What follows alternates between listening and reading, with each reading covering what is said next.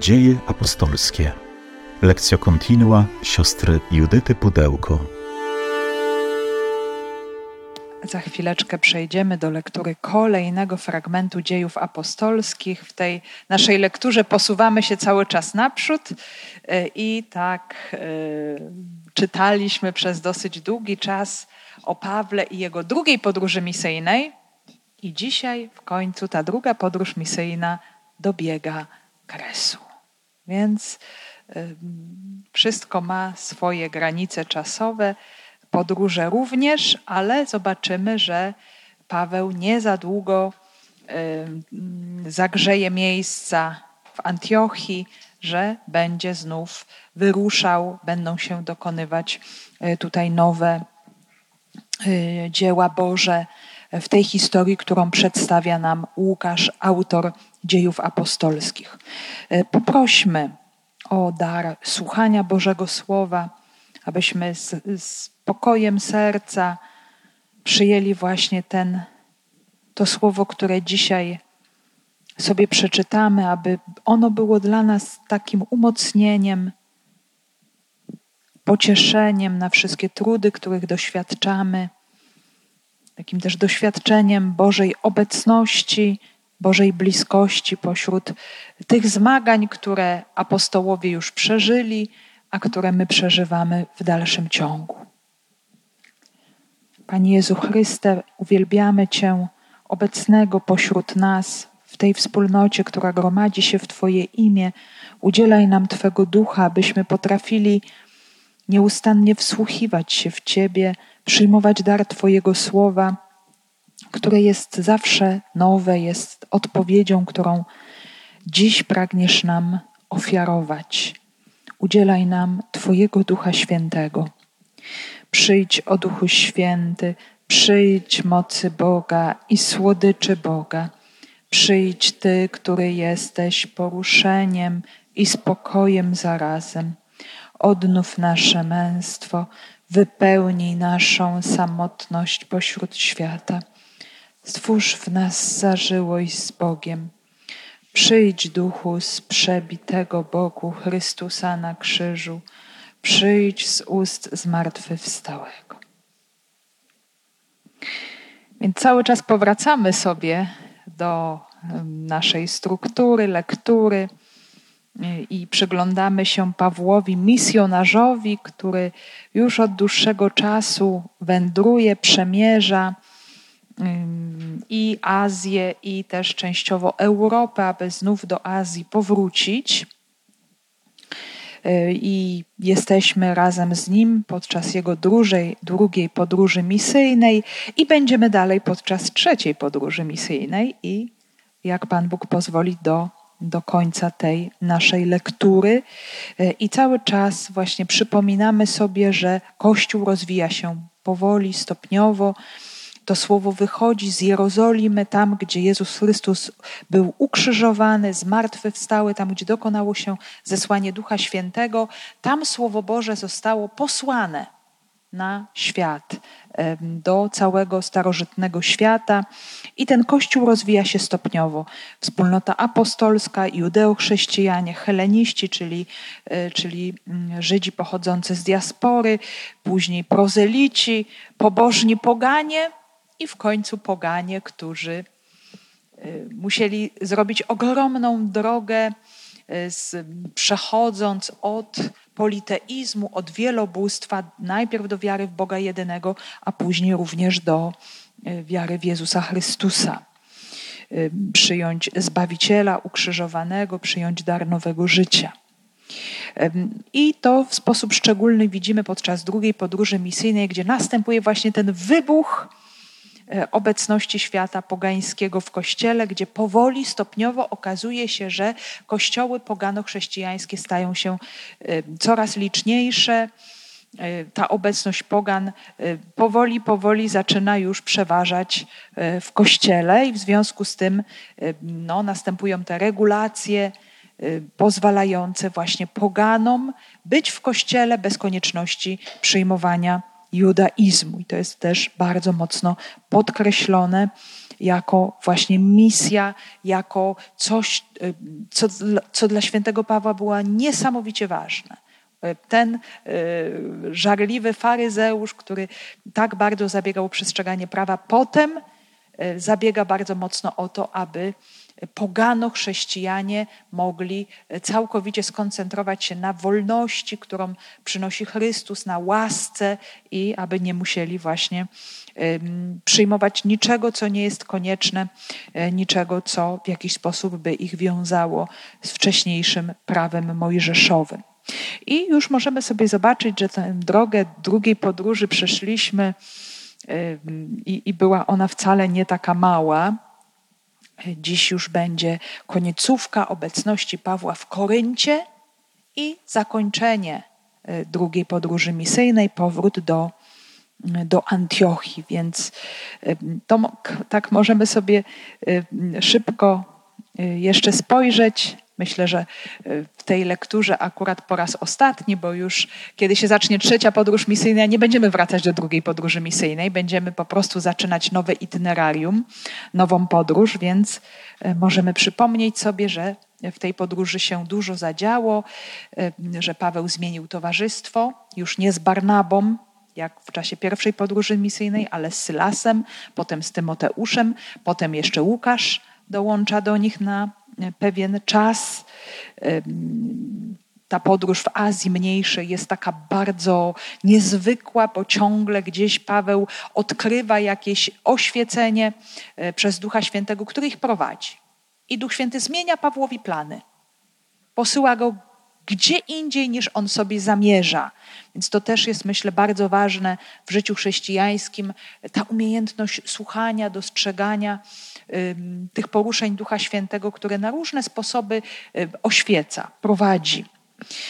Także zamiast y, dotrzeć na północ Azji Mniejszej, dzisiejszej Turcji, nad Morze Czarne, e, do Bityni, no to przemierza w zupełnie inną stronę te tereny w kierunku Troady i tam ma ten niezwykły sen. Jest proszony o pomoc przez jakiegoś tajemniczego Macedończyka. Przyjdź i pomóż nam. I Paweł odkrywa, że jest to wola Pana, aby ewangelizować Europę. I dostaje się do Europy. Filippi, pierwsze miasto zewangelizowane. Lidia, pierwsza chrześcijanka, tam pierwsza wspólnota, tam uwięzienie, tam biczowanie, tam cierpienie dla Ewangelii, e, ale e, Paweł się na tym nie zatrzymuje. E, idzie dalej, przemierza Macedonię, czyli Tesalonika, Berea, ewangelizacja Żydów i Pogan i wielki zachwyt i jednocześnie odrzucenie i rozruchy i zamieszki, bo Paweł coś zmienia, e, bo przyciąga swoim żarliwym głoszeniem rzesze ludzi, więc jest on osobą no, niezbyt, niezbyt mile widzianą przez e, wielu miejscowych. Więc e, uchodzi zarówno z Tesaloniki, jak i z Berei i dociera do Aten. Jest tam sam, oczekuje na Sylasa i Tymoteusza.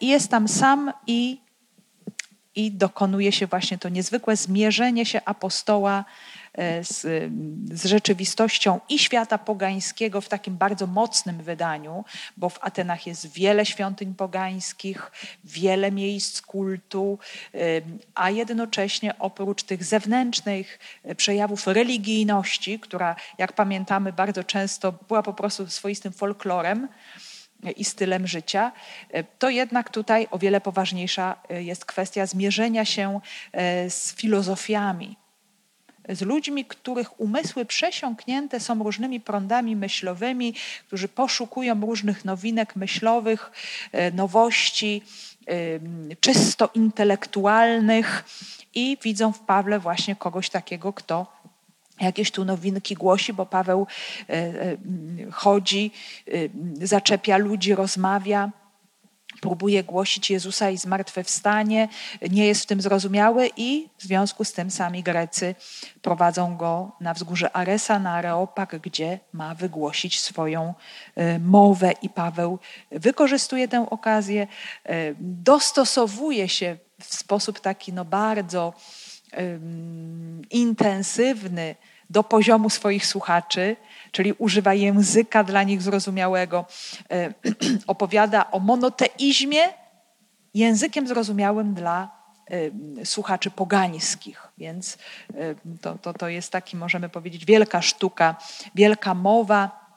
Wielkie umiejętności retoryczne Pawła tutaj się objawiają, ale jednak kiedy dochodzi do objawienia prawdy o niezwykłym człowieku posłanym przez Boga, o Jezusie i o powstaniu z martwych, zostaje wyśmiany.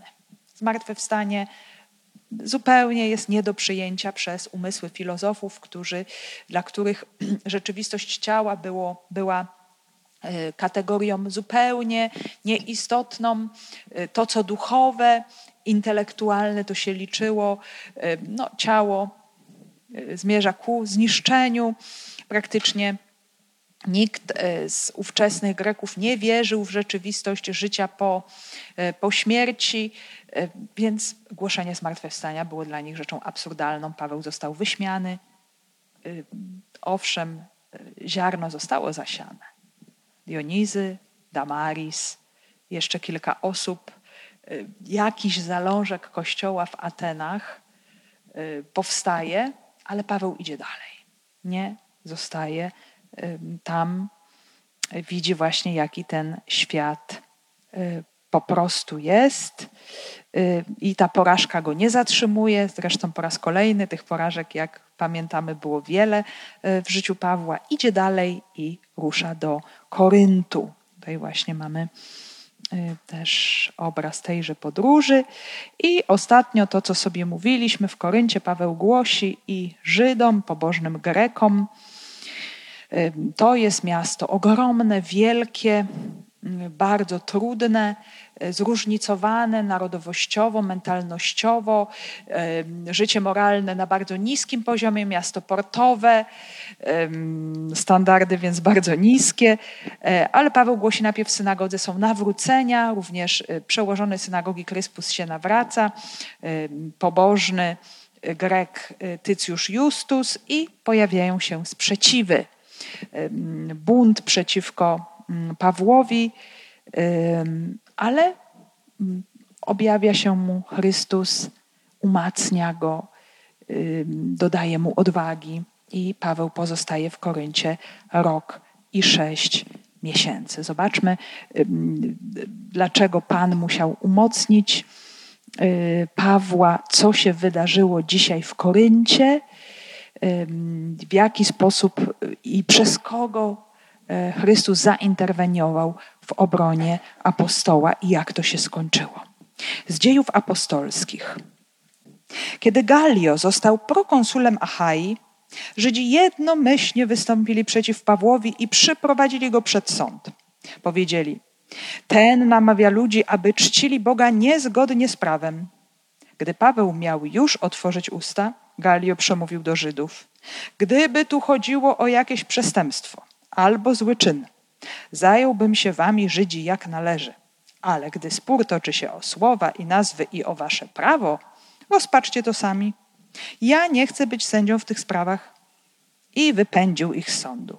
A wszyscy, schwyciwszy przełożonego synagogi Sostenesa, bili go przed sądem, lecz Galiona nic to nie obchodziło. Paweł pozostał jeszcze przez dłuższy czas Potem pożegnał się z braćmi i popłynął do Syrii, a z nim Pryscylla i Akwilla. W Kęchrach ostrzygł głowę, bo złożył ślub. Następnie przybyli do Efezu i tam ich zostawił. Sam zaś wszedł do synagogi i rozprawiał z Żydami, a gdy go prosili, aby pozostał dłużej, nie zgodził się. Ale żegnając się z nimi powiedział, wrócę do was, jeśli Bóg zechce. I odpłynął z Efezu. Po przybyciu do Cezarei udał się w górę, do Jerozolimy, a pozdrowiwszy Kościół, zeszedł do Antiochii. Kiedy Galio został prokonsulem Achai, Żydzi jednomyślnie wystąpili przeciw Pawłowi i przyprowadzili go przed sąd. I tutaj możemy sobie jakoś zidentyfikować też czas, w którym się to dzieje. Był to prawdopodobnie rok 51 lub 52 po Chrystusie. Jest tutaj mowa o historycznej postaci, Galio to Lucjusz Juniusz Galio. chociaż też właściwie możemy go znać pod innym imieniem Anneusz Novatus. I co ciekawe, ojciec Nowata to Lucjusz Anneusz Seneca starszy. Ojciec słynnego Seneki młodszego, bardzo słynnego i znanego rzymskiego stoika. Byli to Rzymianie, którzy mieszkali w dzisiejszej Hiszpanii, w Kordowie. Stamtąd właśnie też pochodziła matka naszego Galiona Helwia. Należała właśnie do rzymskiej arystokracji Kordowy, a jego bratem był właśnie wspominany Seneca młodszy. I jako mali chłopcy obydwaj bracia przybyli z ojcem do Rzymu, matka pozostała w Kordowie, gdzie zarządzała majątkiem i w Rzymie oczywiście rozpoczęli studia.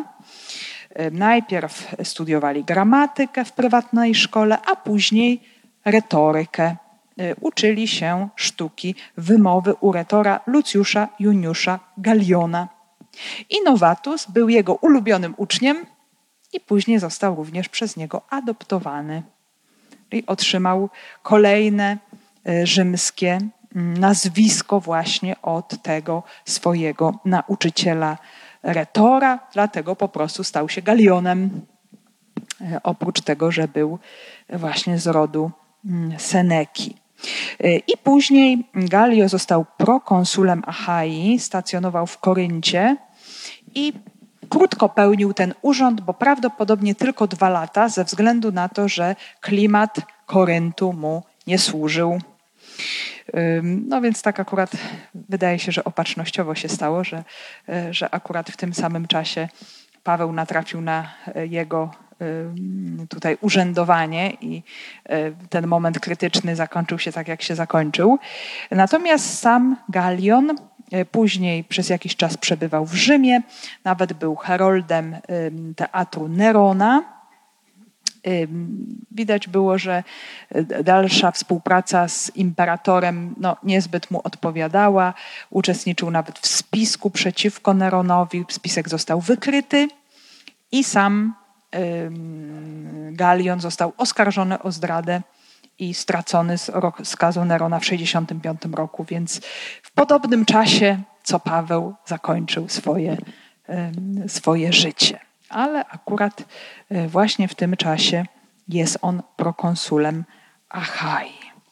Także już sobie powiedzieliśmy, że Paweł z powodu sukcesów apostolskich, z tego powodu, że potrafił swoją żarliwą wymową, głoszeniem, nauczaniem e, przekonywać zarówno Żydów, jak i Greków do wiary w Chrystusa, był znienawidzony, zwłaszcza przez wielu Żydów, którzy no, widzieli, że ich wspólnoty synagogalne topnieją, e, że wielu pobożnych właśnie przechodzi do wspólnoty Pawła, więc próbowali znów oficjalnie go oskarżyć i, i mamy tutaj coś bardzo charakterystycznego, typowego y, w odniesieniu do chrześcijan, a mianowicie, że oskarżenie, które posiada mm, charakter religijny, zostaje przeniesione na płaszczyznę polityczną.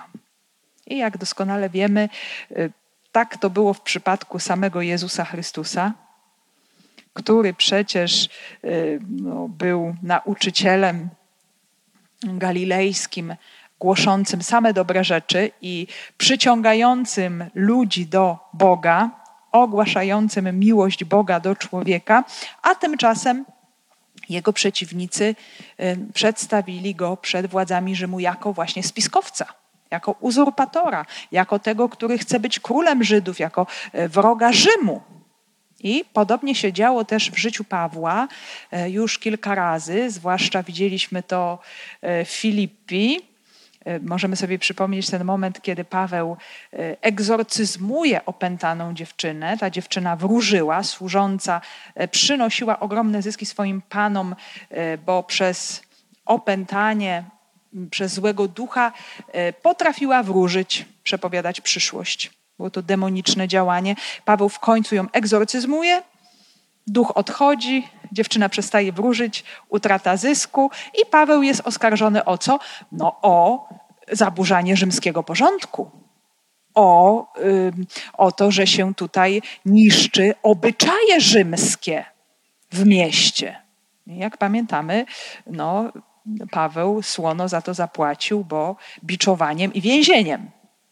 Mm, wszyscy byli takim ferworem ogarnięci, takimi emocjami, że nikt nawet nie zapytał, czy nie jest on czasem obywatelem rzymskim, e, bo nie wolno było biczować ani więzić rzymskiego obywatela bez udowodnienia mu winy. Dopiero później się okazała właśnie ta kwestia i wszyscy Pawła za to bardzo mocno przepraszali, mm, obawiając się donosu. Mm, ale, ale właśnie to było coś takiego, że e, rzeczywistość religijna, duchowa zostaje przeniesiona automatycznie na płaszczyznę polityczno-społeczną. Więc to jest bardzo ciekawa rzecz. Y, bardzo często y, możemy sobie zadać pytanie, jeżeli są jakieś sytuacje właśnie w kościele, w głoszeniu Ewangelii, jeżeli to głoszenie jest bardzo żarliwe, bardzo dotykające ważnych rzeczy dla zbawienia człowieka to ktoś, komu się to nie podoba, może właśnie robić, czy robi dokładnie to samo. Czyli próbuje robić z tego pewną pożywkę ideologiczno-polityczną, e, taką, żeby właśnie, no właśnie pokazać, że tutaj chrześcijanie się mieszają, do, do, czy Kościół się miesza do władzy, do polityki, tu czy tam, czy owam. Oczywiście zawsze to trzeba bardzo dobrze rozeznać, co my tutaj mamy, ale, ale jest to jest to bardzo rzecz częsta, która już przytrafiła się samemu Jezusowi i potem e, wśród głosicieli, wśród apostołów e, dochodzi do rzeczywistości e, bardzo częstej. I tutaj mamy podobną kwestię. Ten namawia ludzi, aby czcili Boga niezgodnie z prawem. No, rzecz jest bardzo, możemy powiedzieć, tutaj niejasna i przedziwnie skonstruowana, bo z jednej strony kwestia dotyczy y, rzeczywistości religijnej, cześć Boga, a z drugiej strony prawo. Tylko rodzi się pytanie, o jakie prawo tutaj chodzi? Dlaczego przychodzą do prokonsula Achai, do tego, który ma władzę polityczną. I jego obchodzą rzeczy, y, które odnoszą się do łamania prawa rzymskiego, zupełnie innej rzeczy, mm, do popełnianych przestępstw różnego rodzaju. No, on nie wnika w sprawy religijne. Więc mm, nie jest to do końca jakoś wytłumaczone, wyjaśnione, jest bardzo pokrętny, niejasny zarzut, i nie wiadomo tak naprawdę o co chodzi. Jakie prawo łamie Paweł? Czy łamie rzymskie prawo? No nie. No nie. Po prostu objawia, że całym szczytem, wypełnieniem prawa jest Jezus, że prawo już żydowskie nie jest celem samym w sobie. Ono było wychowawcą, pomocą do czasu, teraz Jezus Chrystus jest całkowitym wypełnieniem prawa. Gdy Paweł miał już otworzyć usta, Galio przemówił do Żydów: Gdyby tu chodziło o jakieś przestępstwo albo zły czyn, zająłbym się wami Żydzi jak należy. I widzimy, że Paweł ma ochotę się odezwać, stanąć w swojej obronie, może też odnieść się do swojego obywatelstwa rzymskiego. E, jak widzimy w różnych bardzo gorących sytuacjach, e, nie miał nawet takiej możliwości żeby się do, do tego odnieść, żeby coś wyjaśnić, wytłumaczyć, y, właśnie jakąś mowę apologetyczną przedłożyć i już chce to zrobić. Jest przed sądem, nie ma tutaj jeszcze y, momentu jakiegoś linczu akurat, całe szczęście, ale w ogóle do tego nie dochodzi. Tu możemy sobie przypomnieć sytuację, o której mówiliśmy ostatnim razem, a mianowicie o tej wizji, którą Paweł miał y, właśnie w Koryncie kiedy ukazał mu się Pan i mówi: Nie bój się, przemawiaj i nie milcz, nic ci się nie stanie. Ja mam wielu, wiele ludów w tym mieście. I myślę, że Paweł by się tego nie spodziewał, najmniejszym y, w ogóle jakimś oczekiwaniu, że zmartwychwstały Pan wykorzysta również rzymskiego prokonsula, żeby ocalić Pawła. Oczywiście nie, wiemy, czy, tak, jak, jak to, czy, czy to chodziło tylko o niego, pewnie i inni ludzie też byli tutaj po stronie Pawła, ale, ale Galio odzywa się bardzo energicznie, nie pozwala się zmanipulować, zupełnie inaczej y, niż, jak pamiętamy, Poncjusz Piłat, który został pomimo swej ogromnej siły, brutalności, z której słynął i był znany jako człowiek niezmiernie brutalny w swoim postępowaniu, to jednak no, stracił odwagę i animusz wobec manipulacji oskarżycieli Jezusa, y, jeżeli go uwolnisz, nie jesteś przyjacielem Cezara. No i wiemy, jak to się wszystko dalej potoczyło. Natomiast tutaj Galio nie daje się zmanipulować, widzi problem religijny, a nie polityczny czy karny i dlatego y, wyraża bardzo jasno swoją opinię na ten temat. Ale gdy spór toczy się o słowa i nazwy i o wasze prawo, rozpaczcie to sami. Ja nie chcę być sędzią w tych sprawach i wypędził ich z sądu. Jak widzimy, człowiek no, Mm, bardzo jakoś tak konkretnie reagujący. Więc Galio widzi, że jest to problem, który mają sobie rozstrzygnąć oni sami. Oczywiście, jeżeli rozstrzygają oni sami, nie mogą nikogo skazać na śmierć.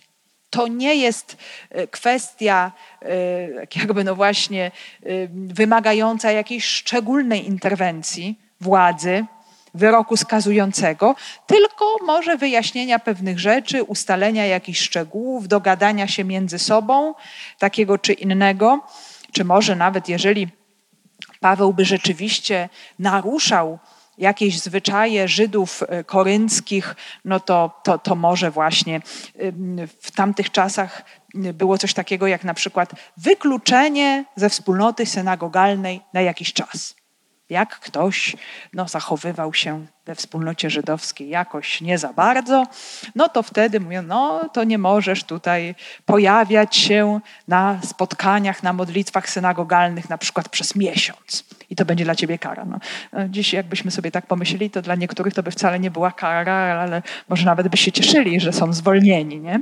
Natomiast y, świat starożytny to jest świat wspólnotowy, kolektywny. Czyli y, człowiek, który jest wyrzucony ze wspólnoty, czy to będzie wspólnota synagogalna, kościelna, czy to będzie wspólnota pogańskiego świata, jakichś tam kwestii, nie wiem, rzemiosła, ekonomii, wspólnoty miejskiej, y, takiej czy nie innej, y, wykluczenie było ogromną karą. Ogromną karą. No i w ten sposób karano ale to, to nie było bicie, to nie było więzienie, to nie było w końcu pozbawienie kogoś życia. Nie? To, to były takie, możemy powiedzieć, ostrzeżenie, swoisty rygor. Oczywiście też, jak wiemy, Żydzi mogli, y, mogli wymierzać również karę chłosty, rózgi, 39 uderzeń, czyli 40 bez jednego. I Paweł mówi, wielokrotnie był chłostany. Oczywiście on jako obywatel rzymski, oprócz tego, że był Żydem, był również obywatelem rzymskim, no nie, nie powinien był czegoś takiego otrzymać. Więc e, to Żydzi tam między sobą tego rodzaju kary sobie wymierzali, ale nie były to kary pozbawienia życia. Więc e, dla Galiona w ogóle to, co Paweł robi, nie wysuwa się z rzeczywistości judaizmu. Na tym etapie Rzymianie nie są w stanie jeszcze odróżnić chrześcijan od Żydów. Mm, judaizm był religią dozwoloną, o ile nie misjonowali i nie nawracali na siłę kogoś innego. Nawet y, Żydzi mieli pewne przywileje. Tak jak już sobie o tym mówiliśmy wcześniej, nie było problemu z wyznawaniem judaizmu. I nikt nie odróżnia właśnie jeszcze Żydów od chrześcijan. Dla Rzymian Paweł jest po prostu Żydem, głoszącym żydowskie zwyczaje i, i dlatego Galion odracza w ogóle to oskarżenie, y, żeby sobie po prostu y, dać spokój, wręcz wypędza ich z sądu. Bo oni by go pewnie jeszcze tutaj y, na niego mocno nastawali z jednej, z drugiej, z trzeciej strony. On widzi, że musi uciąć całe to zgromadzenie i po prostu ich wyrzuca. I po prostu ich wypędza.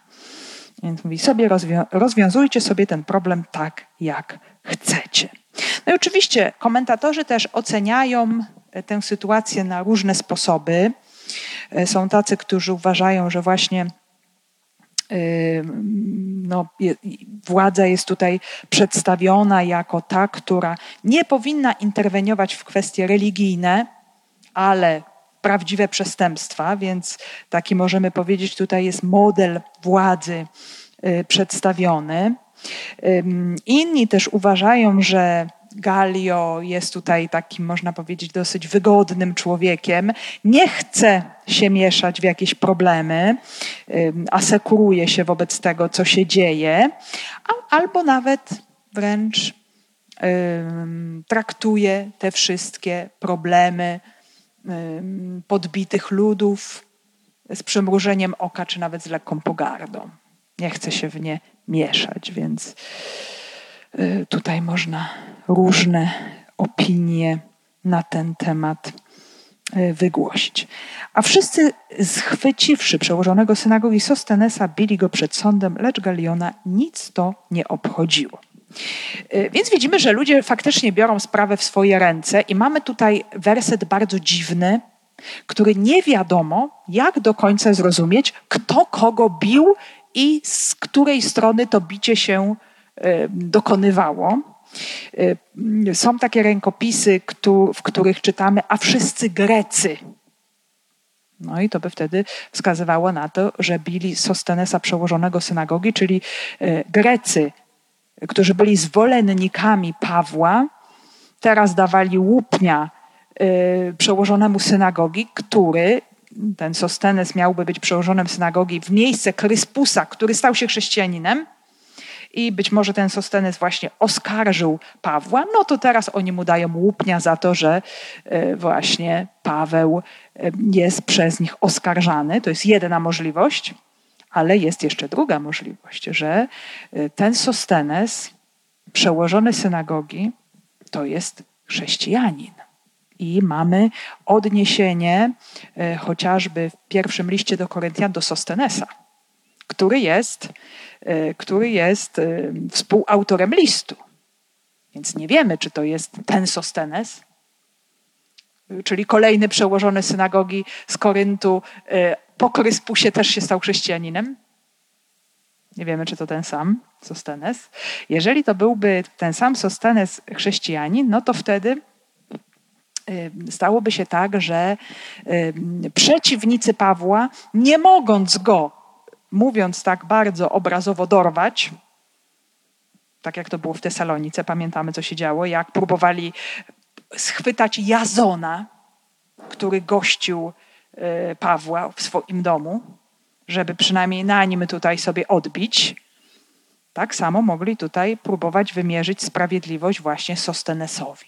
Więc bardzo jest taka, możemy powiedzieć, tutaj ta sytuacja niejasna.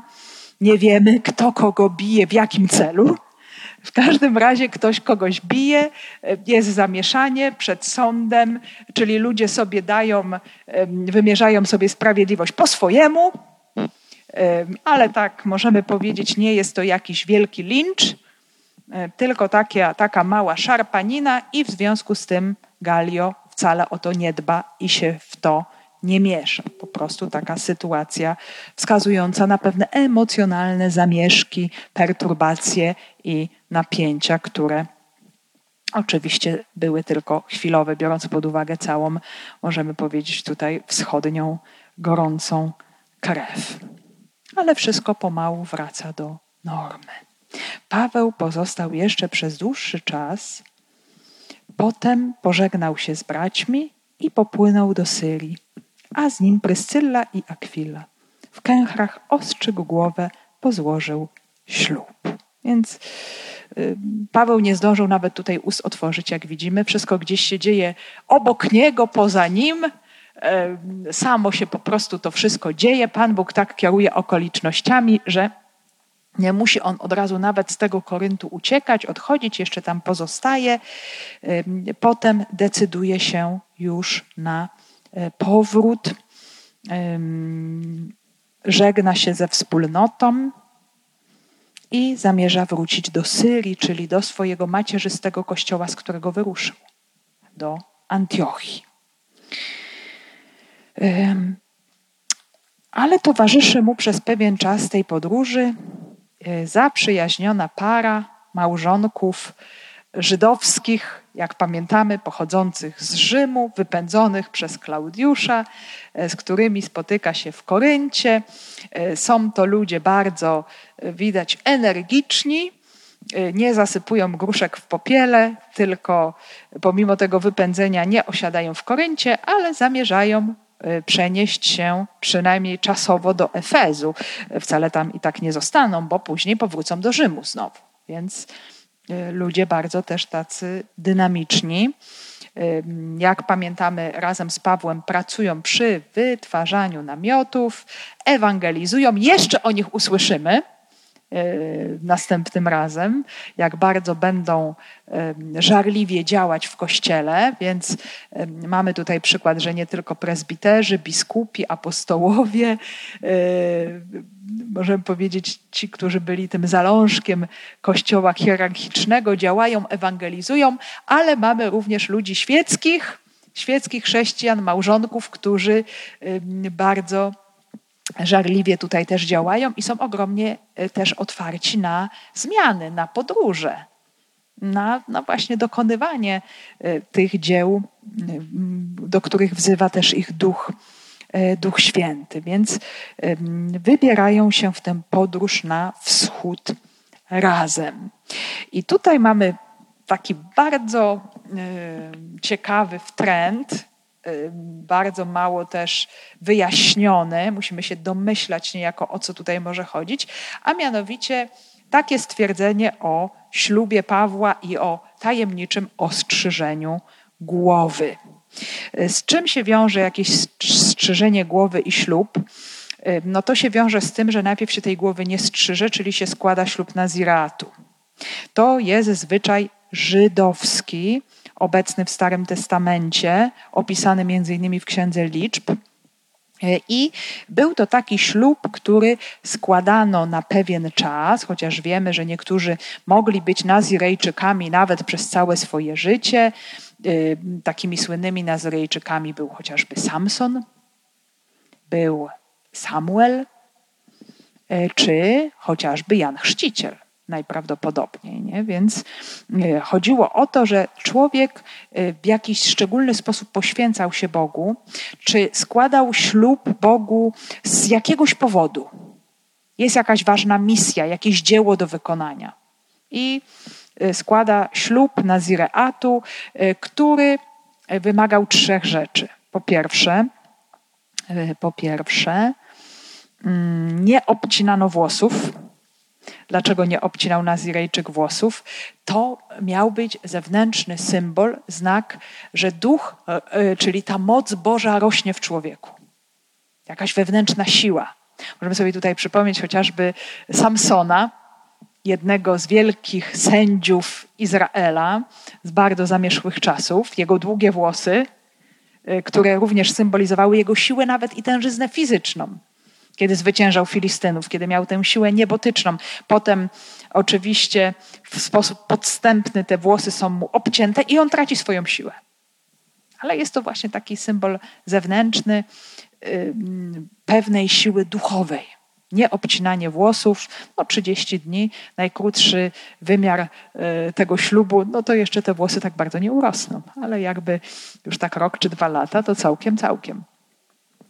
E, więc pierwsza sprawa, druga sprawa to nie spożywa się napojów alkoholowych, a trzecia sprawa unika się kontaktu ze zwłokami.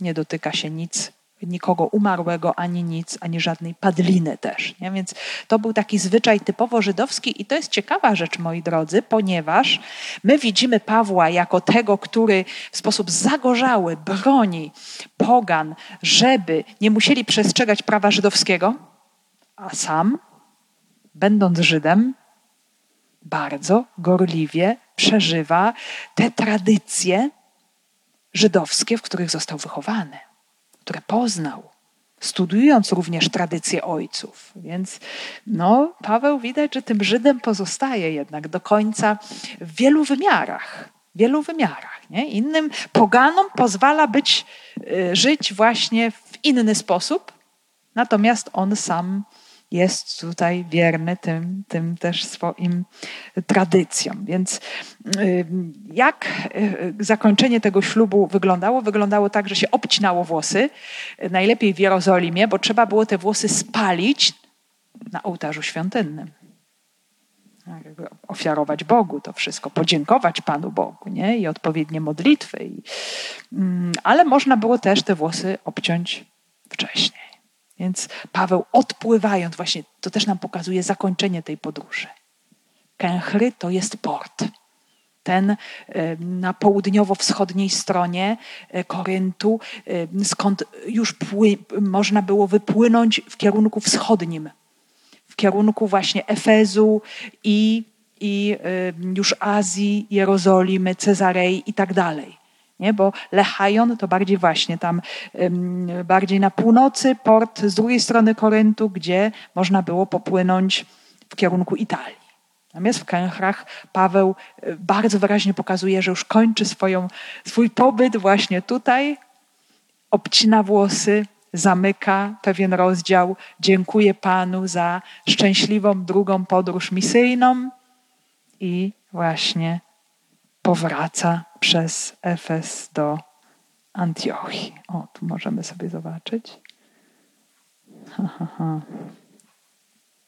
Zobaczmy ten z tego Koryntu do Efezu i później z Efezu dosyć długa podróż do Cezarei i później przez Jerozolimę do Antiochii już Proszę?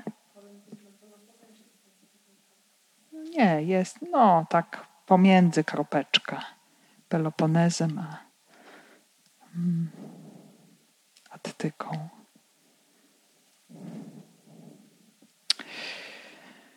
Następnie przybyli do Efezu i tam ich zostawił.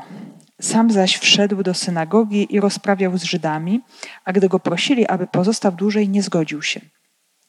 Czyli dopływają do Efezu, wielkiej metropolii Azji Mniejszej. To była w ogóle stolica Azji Mniejszej, czyli całego tego terenu, który obejmuje dzisiejszą Turcję.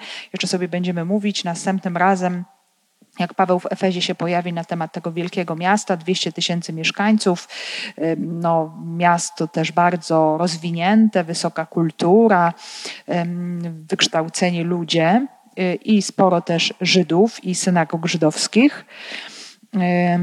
No i właśnie Priscyla i Akwila tam y, zamiarują osiąść, przynajmniej na pewien czas.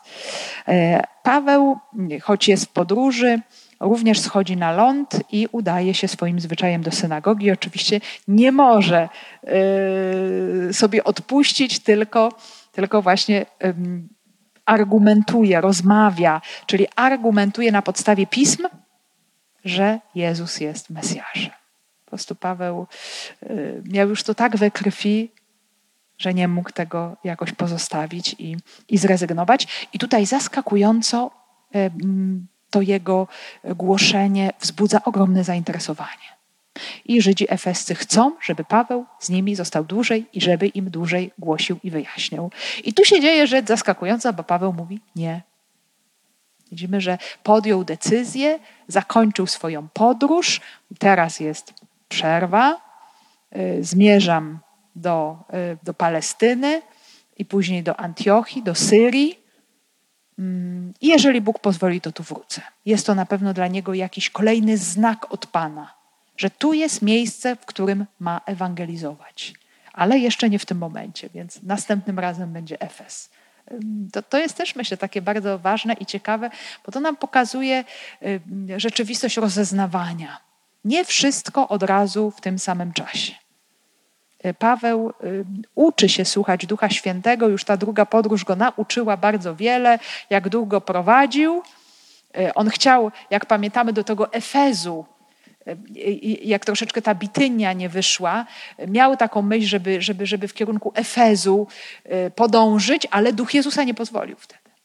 Kazał iść do Troady i do Europy. Taka była wola Pana. I Paweł był bardzo posłuszny. I teraz widzi, nie, jeszcze nie ten moment. następnym, następnym razem. Więc widzimy, że, że właśnie mm, Paweł pozostawia to woli Pana, ale żegnając się z nimi powiedział: Wrócę do Was, jeżeli Bóg zechce. I odpłynął z Efezu. Więc to jest też, myślę, bardzo ważne, bo za chwilę, już w następnym fragmencie, usłyszymy o działalności innej ważnej postaci, a mianowicie Apollosa, y, bardzo wykształconego Żyda, który będzie ewangelizował, to będzie kolejny y, współpracownik Pawła, będzie ewangelizował w Efezie, znając tylko chrześcijanowy. To, to będzie też bardzo ciekawa sprawa. Ale tutaj Łukasz chce nam pokazać bardzo ważną rzecz że fundament, to ziarenko, zanim się pojawi tutaj Apollos, zasiewa Paweł. I od niego e, również rozpoczyna się ewangelizacja mm, Efezu. Właśnie. Po przybyciu do Cezarei udał się w górę. Tutaj dodajemy w nawiasie do Jerozolimy, chociaż tego nie ma w tekście greckim. Większość polskich tłumaczeń nam dodaje do Jerozolimy, e, bo jak się przybyło do portu w Cezarei, jeżeli się idzie w górę, to się człowiek wznosi tylko do miasta świętego. To jest taki sposób mówienia, jeżeli jesteśmy na terenie Ziemi Świętej, jeżeli, że jeżeli wchodzimy do góry, to wstępujemy do miasta świętego. Więc jeżeli Paweł gdziekolwiek wstępował e, z portu w Cezarei, to, to musiała być Jerozolima. A pozdrowiwszy Kościół, i właśnie tutaj nawet nie ma tamtejszy Kościół, nie ma, nie ma dodatków, to jest, y, tutaj to jest bardzo wyraźnie pokazane, że to jest Kościół w najwyższym stopniu, to jest Kościół Kościołów, to jest Kościół Matka.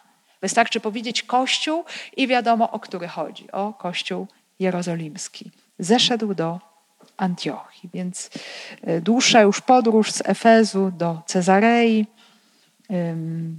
wstąpienie do Jerozolimy, zapewne do świątyni, zapewne dziękczynienie za to wszystko, co się dokonało podczas tej podróży, y, również wśród pogan i potem z Jerozolimy około 400 kilometrów do Antiochii Syryjskiej. To są tereny dzisiejszej, to jest Syria, oczywiście starożytna tereny dzisiejszej Turcji południowej. Tam Paweł na pewien czas przybywa do swojej e, wspólnoty, w której działał, ale jak zobaczymy niebawem, za chwilę również z niej wyruszy na dalszą ewangelizację. Więc tak, moi drodzy, dotarliśmy do e, końca drugiej podróży misyjnej, e, bardzo burzliwej, jak widzimy. Y, w której Paweł i jego towarzysze okazali się być bardzo otwarci na Ducha Świętego, który zmieniał ich plany. Oni byli posłuszni, byli bardzo również otwarci, pokorni w, przeróżnych, przedziwnych doświadczeniach, przeciwnościach, prześladowaniach, więzieniach, doświadczaniu również swoistej przemocy, y, odrzucenia. To jest, moi drodzy, właśnie droga chrześcijanina, droga Kościoła. Zawsze pod górkę. Zawsze e, z jakimiś trudnościami. E, zawsze z, sytuacjami, których nie da się do końca przewidzieć. Nie wiedząc, dlaczego się dzieje tak, a nie inaczej. Ale e, pomimo tych wszystkich trudności, przeciwności, przeszkód, cierpień, prześladowań, Słowo Boże dociera ciągle coraz dalej, coraz dalej. Te wspólnoty chrześcijańskie rosną, stają się coraz bardziej liczne, coraz bardziej zróżnicowane. Słowo Boże się po prostu rozchodzi y, i będzie zmierzać już ku krańcom ziemi, czyli, y, czyli na samym końcu dziejów zobaczymy, jak słowo dotrze do Rzymu.